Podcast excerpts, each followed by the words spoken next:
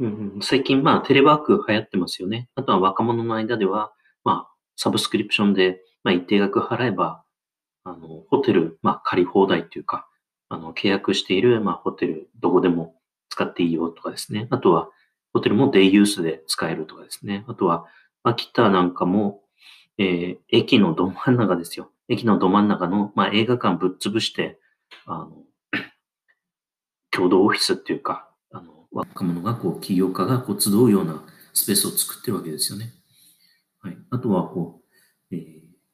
まあ、ちょっとした作業ができる、まあ、サラリーマン向けの、まあ、ブースなんかも駅の中にあったりして、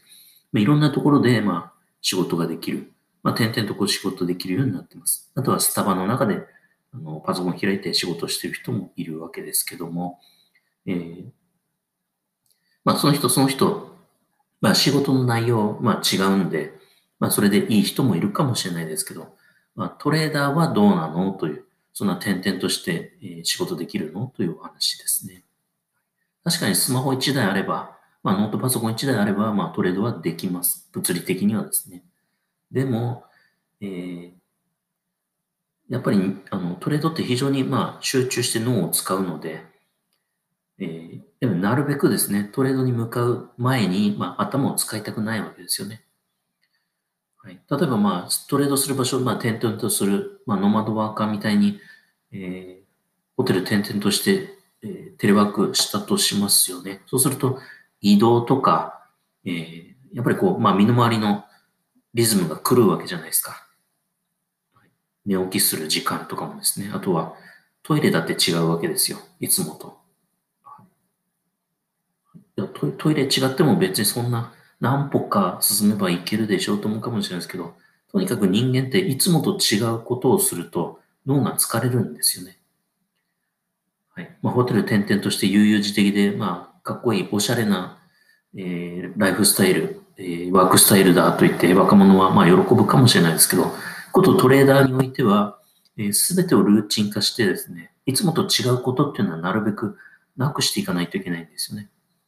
僕もかなり、えー、まあ、ルーチン化して、ルーチンと外れる、やっぱり出張したりとか、いつもと違う、まあ、ホテルとかに泊まるとですね、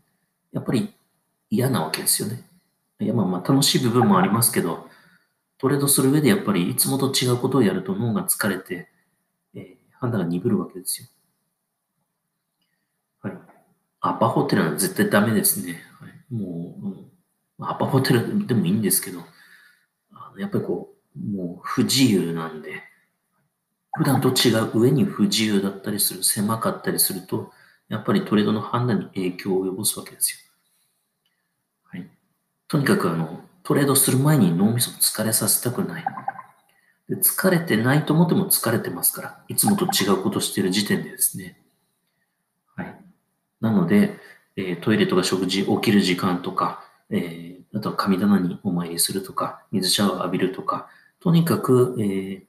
普段やることはルーティン化して、えー、なるべく変えないようにしてください。まあ出張とかはまあ僕もしょうがないんですけど、でもやっぱり、あのルーティンをちゃんとできるように、まあ、えー、ランクの高いホテルにこう泊まるわけですよね。狭いともう本当にダメですね。はい。贅沢してるわけじゃないんですよ。仕事のためにトレードを、えー、完全に遂行するために、脳を疲れさせないために、快適なホテルに泊まってるっていうことで、はい。だから僕、あの、いいホテルに泊まったって自慢しないじゃないですか。まさにししてますかしてませんよね。はい。まあ、たまにしますけど、でも自慢でやってるわけじゃなくて、はい、トレード、すべてはトレードのために、トレードを、まあ、確実に遂行するために、す、えー、べ、てがあるという。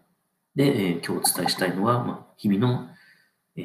ー、あらゆることをルーティン化しましょうよという、脳みそを疲れさせないようにしましょうというお話でした。